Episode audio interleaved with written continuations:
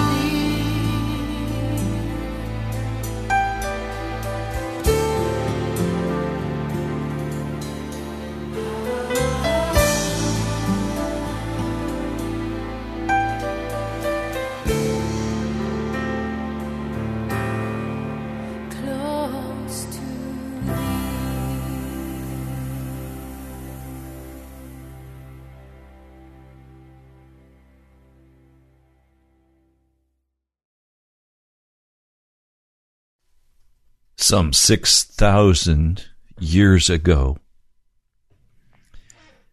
in a beautiful, pristine garden.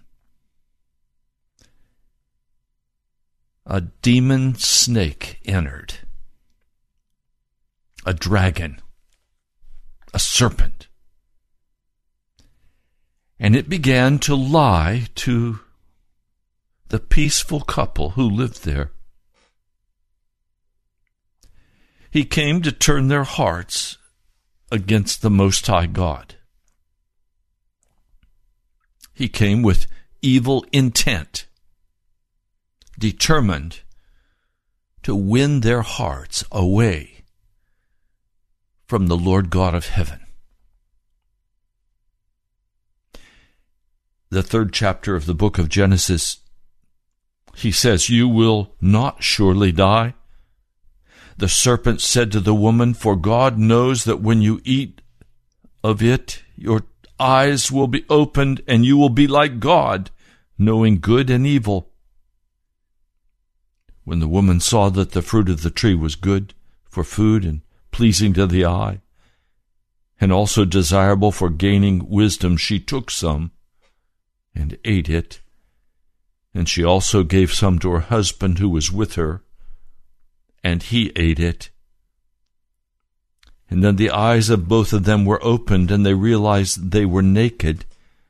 So they sewed fig leaves together and made coverings for themselves. And then the man and his wife heard the sound of the Lord God as he was walking in the garden, the cool of the day. And they hid from the Lord God among the trees of the garden. The Lord God called to the man, Where are you? He answered, I heard you in the garden, and I was afraid because I was naked, so I hid. And he said, Who told you you were naked? Have you eaten from the tree that I commanded you not to eat from? What was this poison tree that they ate from? It was the tree of knowledge of good and evil that would allow them to they believed, make their own judgments about what they wanted to do with their lives, what they wanted to create, what they wanted to provide for themselves. And in so doing, they rebelled against the Most High God, and they broke the harmony that was between them. Sin entered the garden in the hearts of Adam and Eve. And as sin entered the garden, they did not take responsibility, but began to blame one another, as is always the case when sin enters into a family or into the heart of a man or a woman. The first sign that repentance is beginning to take place is when a person is willing to take responsibility for their own actions and not blame another. On that day, harmony was shattered. The serpent had come in and lied to them. And the devastation and the loss was that they lost their godly commission to rule over the earth and turn it into a wonderful paradise. The garden was but a model for the rest of the world. Instead of that, a curse was spoken. They have lost their commission, their purpose for living. Now they are going to try just to survive and as they try to survive, the ground is going to be very difficult for them, and they are going to have to earn their bread by the sweat of their brow, painfully laboring day after day. That commission was not restored until Jesus died on Calvary. And then every curse, both against men and women, was broken. And once more the commission was granted to go and make disciples of all peoples, of all nations, baptizing them in the name of the Father, the Son, and the Holy Spirit, teaching them to obey all things that Jesus had taught. It was Jesus' heart to restore the unity that had been lost, to restore the marriage that had been destroyed. It was in the home that sin first entered. It is today in the home that revival first needs to come. Yes, revival is desperately needed in the church, in the country, in Washington, D.C. Revival is needed across this globe. But a revived church with unrevived homes would be simple hypocrisy. The problem must be met where we live. The home is where the lies uncovered them and they were ashamed and began to cover themselves up with fig leaves. Totally inadequate covers. Now, please, the hardest place for revival to begin, the most costly place for revival to begin is in the home. In the way you treat your wife, your husband, your children. Some men have been have been not able to understand the scriptures regarding revival in the home, and so they have assumed the position of I am the boss, and you will do, wife, what I tell you to do. You will submit to me or else.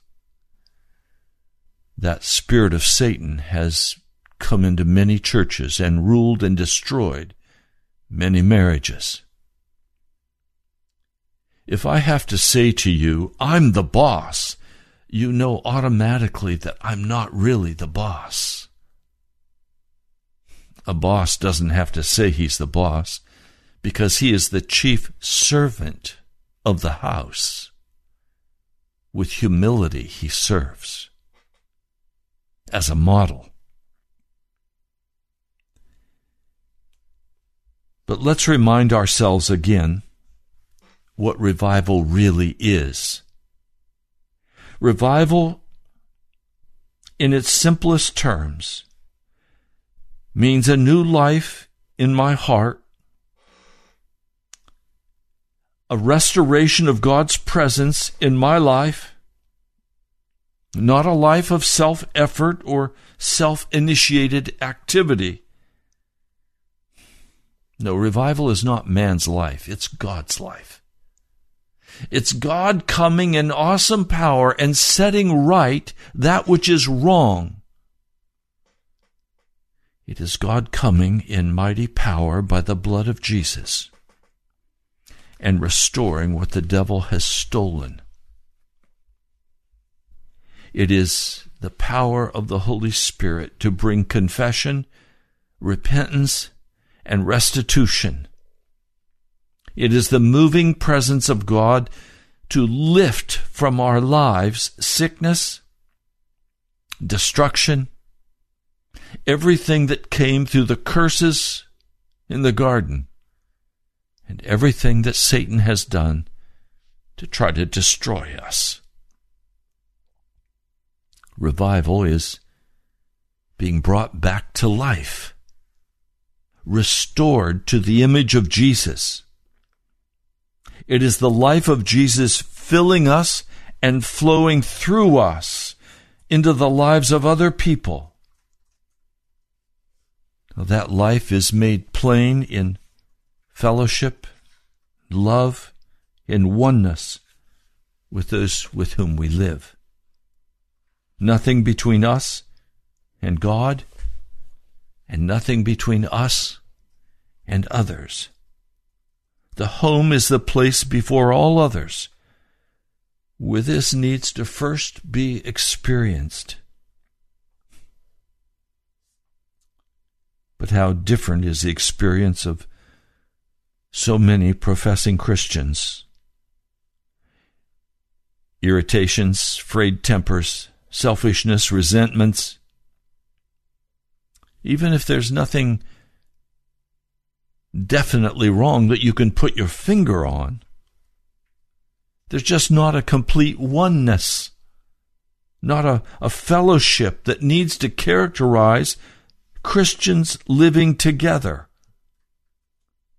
All the things that come between us and others come between us and God and spoil our fellowship, not just with the person we live with, our wife, our husband, our children, our grandma, our grandpa. No, sin spoils our fellowship with all of these people, and because our fellowship is spoiled with these precious ones, it's also spoiled with God. Now, what's the real issue in our home? When we talk about homes, I mean the relationship that exists between a husband and a wife, specifically a parent and a child, a brother and a sister. The first thing that is wrong is that so many families are not really open with one another. So many times we have lived behind drawn blinds. The others don't know us for what we really are, and we don't intend that they should even those living in the most intimate relationships with, with that special other one, don't know really what goes on behind that facade. Our difficulties, our battles, our failures, what the Lord Jesus is working on in us to cleanse and change. There's a lack of transparency and oneness, openness this is a result of sin. The first effect of the first sin was to make Adam and Eve hide from God behind the trees of the garden. They who had been so transparent with God and with one another now find themselves hiding from God because of sin. And if they hid from God, you can be quite sure they began to hide from one another. I'm sure after the presence of God left them, Eve said, Why are you trying to blame me? It's your fault too. You could have told me not to eat of that fruit. We're both guilty before God, and we both received the curse. And I can picture Adam throwing up his hands and saying, I can't win with you. It was your fault. You're the one who tempted me. You took the place of the devil and you tempted me. Oh, and even today, I hear churchmen, quote unquote, say, It was the woman who made us fall. The woman is responsible for our sin. Such lying pride. This is a sure sign that that person has not experienced oneness with Jesus. There's still bitterness rankling in their heart.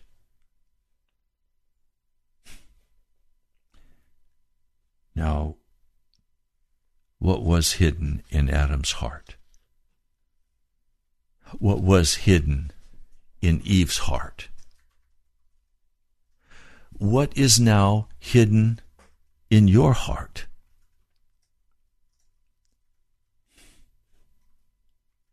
Do you have something to hide from God?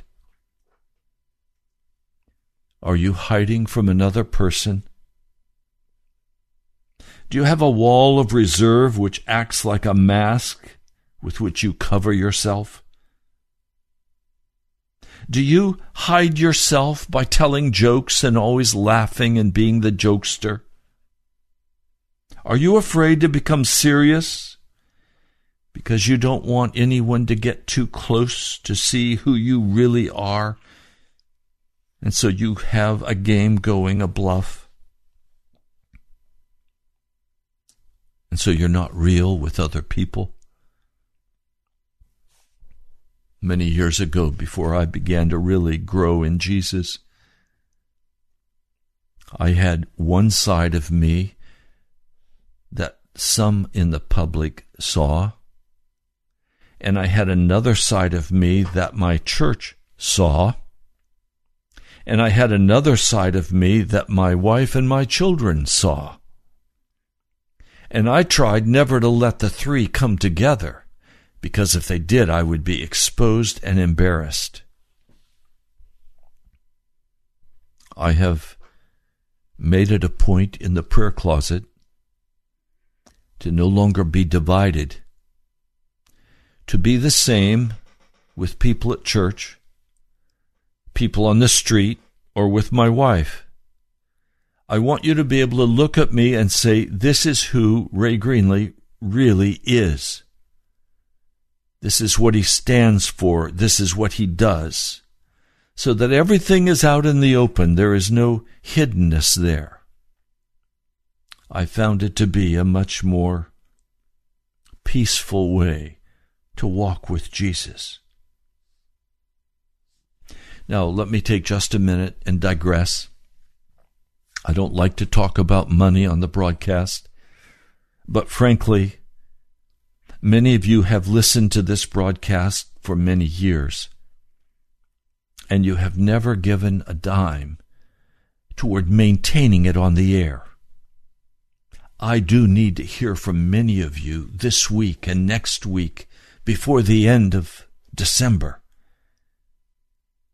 This is a month when people spend much of their time and money buying gifts for people and totally forgetting that this is about Jesus what gift will you bring to Jesus? You say it's the celebration of Jesus' birthday, and then you give gifts to everyone but Jesus? Really? I need to hear from you. It will mean a great deal to my heart. It will be a great encouragement to me, and it will afford us the ability to remain on the air for another next month we go month to month, trusting each month that Jesus will provide exactly what is necessary that we could continue the next month. You can go online and you can give 703 no, let me not give you that number yet. I will in just a moment. Go online and go to nationalprayerchapel.com. Nationalprayerchapel.com. You can give there online, or you can simply write to me at the National Prayer Chapel, Post Office Box 2346, Woodbridge, Virginia 22195. Again, that address is the National Prayer Chapel, Post Office Box 2346, Woodbridge, Virginia 22195. Just another quick side note. Some of you have asked, Is Alexandra, my wife, all right? Yes, she's sitting right across from me in a chair, listening, and she will be writing the posting for the internet. But this has been uh, the last weeks very wearing on her as she has dealt much with family. Everything is okay, but she's had to expend a great deal of time and energy. And she's tired this week, so she said, I'm going to take the week and just rest. And I said, Yes, please do that. So she's resting, and I'm planning very soon she'll be back on air together with me. But thank you for asking, and thank you for being concerned. Now, I have one other thing I need to, to ask you about. The National Prayer Chapel is a house church. What do I mean by that? I mean, we meet in our home, but much more than that, the National Prayer Chapel has become and is becoming a fellowship of people that is not institutional. You don't come in and listen and leave. You come into the meeting, it's a two hour meeting. You come into the meeting and you share praise reports from Jesus. You share the prayers and concern for the lost. Each week, a different person shares a perspective from Scripture. It's a time of intimate closeness and fellowship with other believers in encouraging one another and praying for one another. Now, do you need this kind of place? Do you need the accountability of this kind of place? Are you willing to become transparent and walk in oneness with a small core of people who are praying for the baptism of the Holy Spirit? If you'd like to be a part of this, call me and I'll be happy to give you my home address. You're welcome to come. Every Sunday morning at 10 o'clock we meet, and then every Tuesday evening we meet for prayer. So you're welcome. The phone number where you can reach me, this is my personal cell number, is 703 489 1785. That number again, 703 489 1785. This is for those of you who earnestly desire a closer walk with Jesus. You want to be entirely sanctified. You want to be washed in the blood of Jesus, and you want to walk in victory, sharing the gospel with others and winning them to Jesus and having a place where you can bring them that's alive and vibrant in the power of the Spirit. So if you'd like to come, call me 703 489 1785. You're welcome to come and visit once. When you come twice, we count you as family. So you make the decision. Now let's come back once more to the to the study. And I'd like to share a couple of scriptures in First John, that is the epistle of John, not the gospel.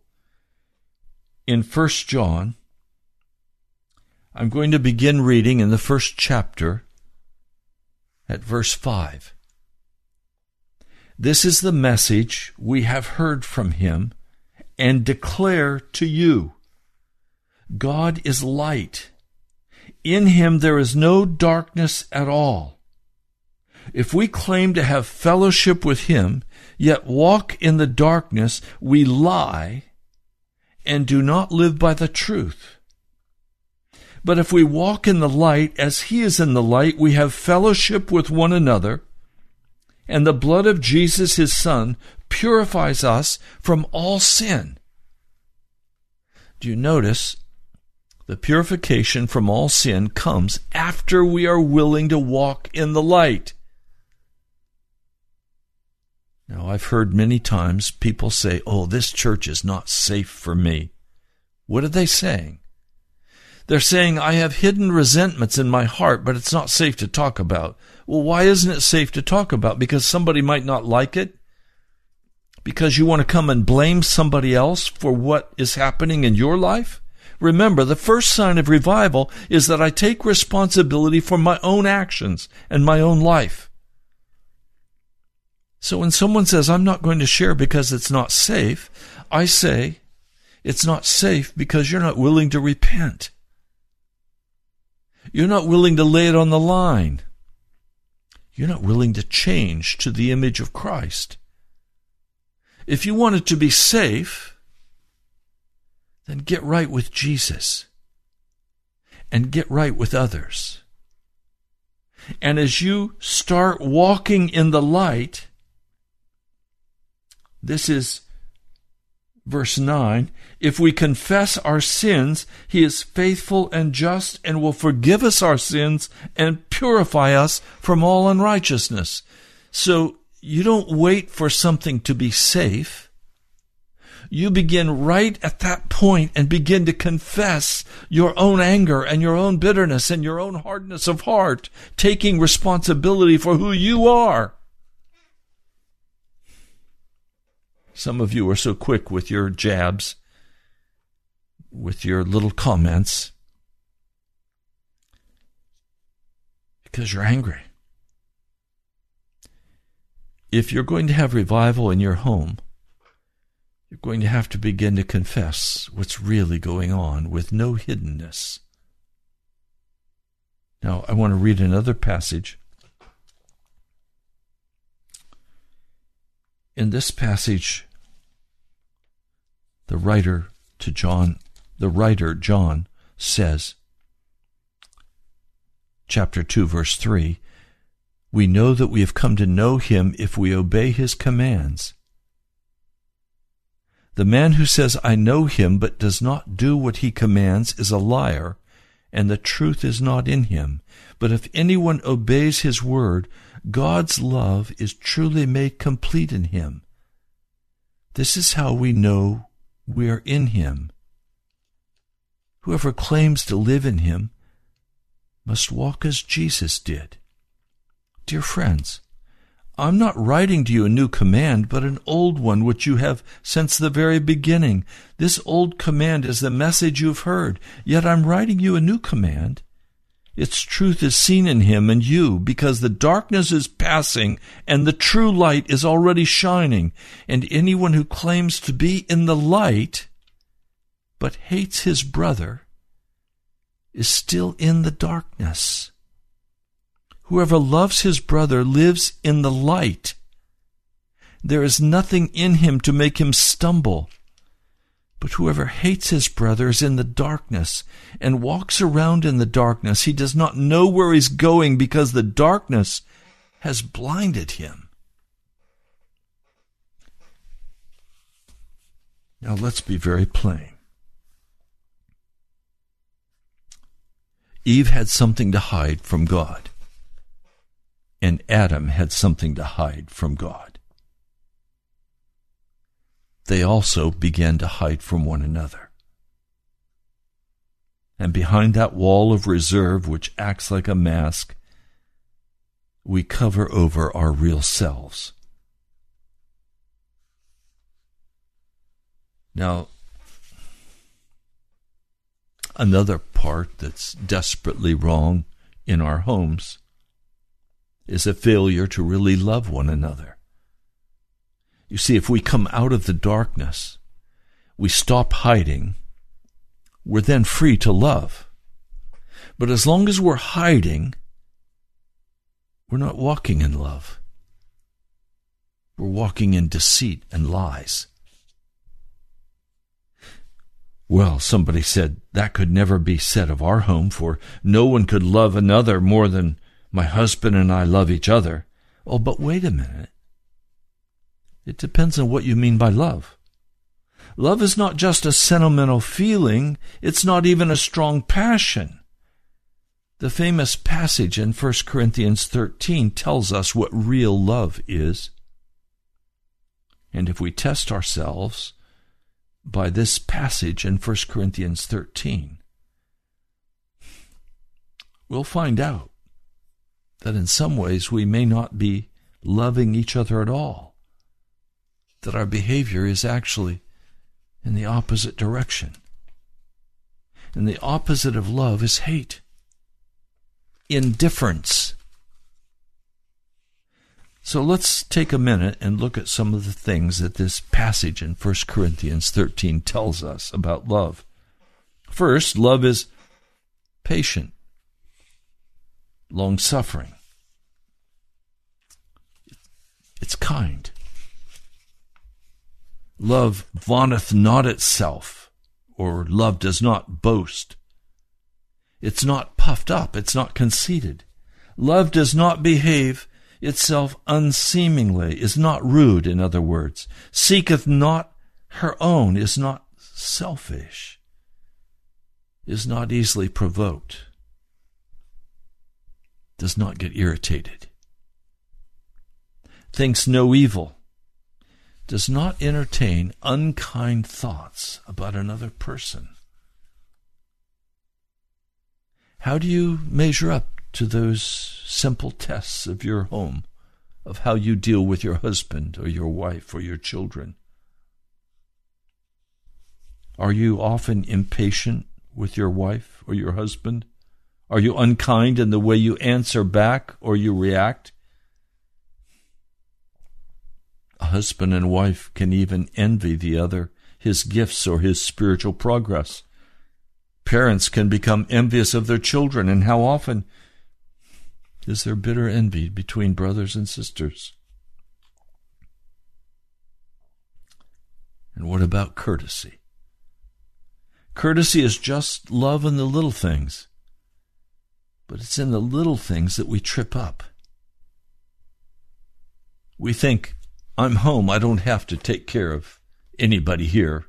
It's up to them to love me. Conceit. Conceit comes in all sorts of packages. We think we know best. We want our way. And so sometimes a wife will boss a husband or nag a husband, and sometimes the husband who thinks the wife should submit to him because he's the boss will constantly tell her what to do. And the result will be one will despise the other. If you think your wife is stupid and has to be constantly bossed and told what to do, in reality you are despising her as a woman. And it's not uncommon for a wife to think that a husband is quite stupid. And if he were just smarter. Of course, what does that say about her because she chose to marry the idiot? Do you see how destructive this becomes? When a husband and wife despise one another, or when a mother despises one of her children, there's a total lack of respect. An attitude of superiority begins to set itself up. And then at the bottom of our hearts, we begin to despise someone. We will then blame them for everything that doesn't go the way we want it to go. And yet we would say, Oh, I love you. And cover over the filth of despising another person with sweet words.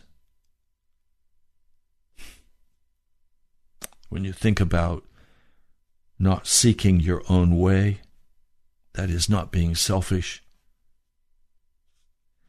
How many times do you put your interests ahead of somebody else and let them take care of what needs to be taken care of? Because you're tired or you don't want to do it or you think you've done more than your share and so they need to step it up. Are you provoked quickly?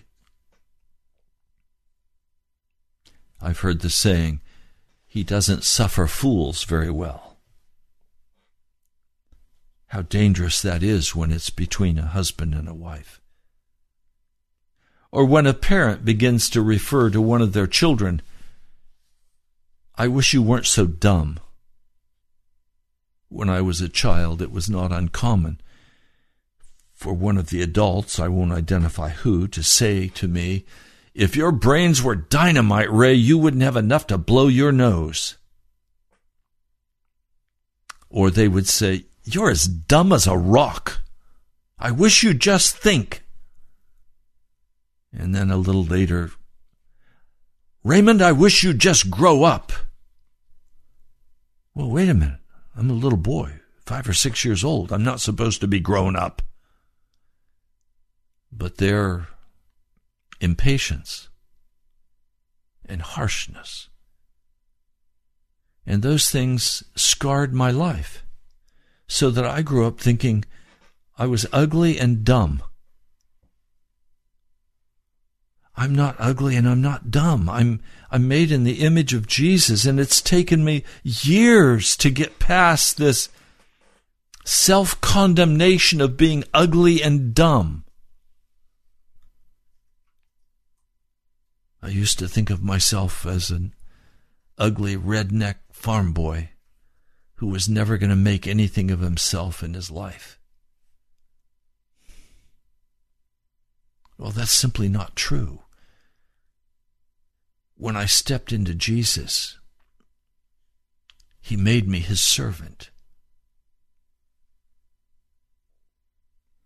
But how easily provoked we are with another in our family. How quick to be irritated by something in the other person. How often we have allowed unkind thoughts to roll through our minds, resentful feelings over something the other has done or left undone. Yet we profess that there's no failure of love in our family. These things happen every day and we think nothing of them. These quick jabs fly, elbows fly. We think that's just the normal way to live. But they are the opposite of love. And the opposite of love is hate. Impatience is hate. Envy is hate. Conceit and self will are hate. Selfishness, irritability, resentment, they are hate and hate is sin. He that saith he is in the light and hateth his brother is in darkness even until now.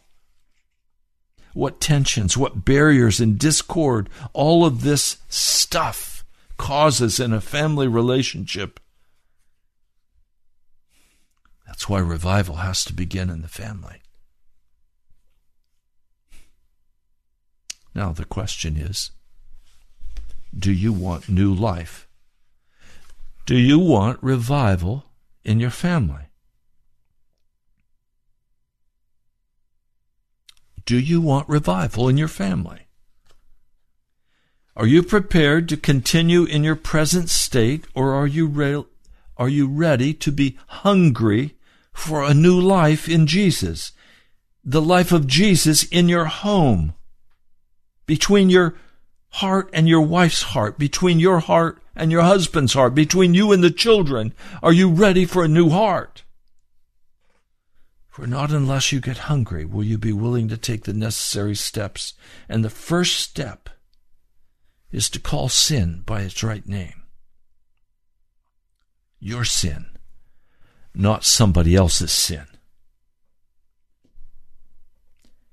And then you have to take that sin that has been uncovered in your heart and go to the cross and trust the Lord Jesus right then to cleanse you from it and stop this craziness in your heart. As we bow our heads at the cross, his self forgetful love for others, his long suffering and forbearance will begin to pour into your heart.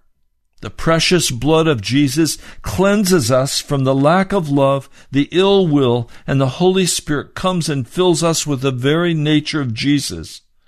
1 Corinthians 13 is nothing less than the very nature of who Jesus is. And it is His gift to us. His nature becomes our nature. This process must happen every single time you find yourself beginning to move into a lack of love and letting hatred creep, creep into your heart. Now, when you make the decision that you are going to walk like Jesus in your home, you will stop yelling at your kids. You will discipline them, but you will discipline them in love and not angry impatience. Now, as you begin to walk this, I'll tell you what I see in me. I constantly am finding places where I must give up my rights, even as Jesus gave up his rights for me. We're going to see things in ourselves when we react so sharply to another person's selfishness and pride. It's simply a reflection of my own selfishness and my own pride. When your wife speaks sharply to you, or you speak sharply to her, it is a reflection of of what is in your heart. And when you react to that sharp word, it's revealing the same thing in your heart. We're going to have to accept another's ways and doings as God's will for us and meekly bend our neck to God's province power. Now, that doesn't mean that we must accept another person's selfishness as God's will for that person. Far from it. But what it does mean is that God is wanting to use the other person's judgments and wickedness to bring a change in our own hearts. If we're broken, we will not respond in the way of the wolf. Certainly, if we're parents, we have to correct our child with firmness, but with love. And none of this correction will flow out of selfish motives, but only out of love for others and longing for their good. Our own convenience and rights must at all times be yielded. Only so will the will and love of the Lord Jesus be able to fill us and express itself through us. When we've been broken at Calvary, we must be willing to put things right with others, sometimes even with the children. This is so often the test of our brokenness. Brokenness is the opposite of hardness. Hardness says it's your fault. What a different atmosphere will begin to prevail in your home when they hear you say, It's my fault. Remember, at the cross of Jesus, there's only room for one person. You cannot say, okay, I was wrong, but you're wrong too. This is as much your fault as it is mine. No. You have to go alone to the cross and say, Lord God, I'm wrong. There was no reason for me to respond like a snake. There was no reason for me to respond with anger and bitterness. I give up my right to be treated as though I were somebody. Now, this is not easy what I'm talking about. This is the true essence of crucifixion,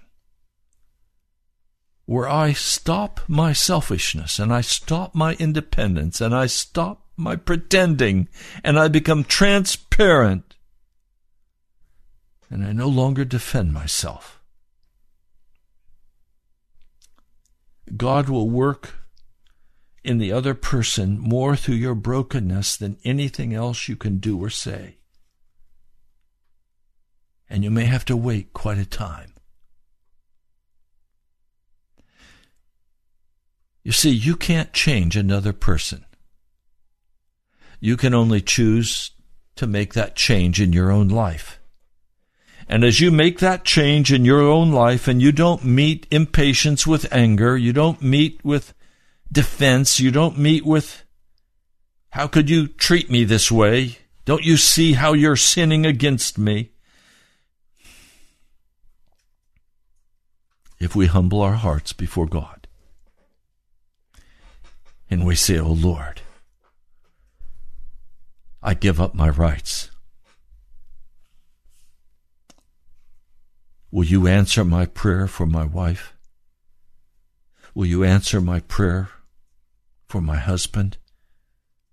I give him to you. I give my children to you.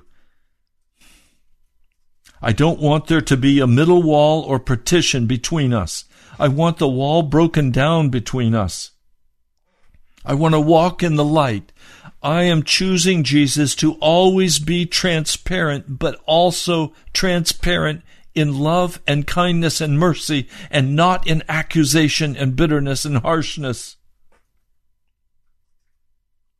Lord, I make a covenant to love my wife I make a covenant to love my husband, even when they are unlovable.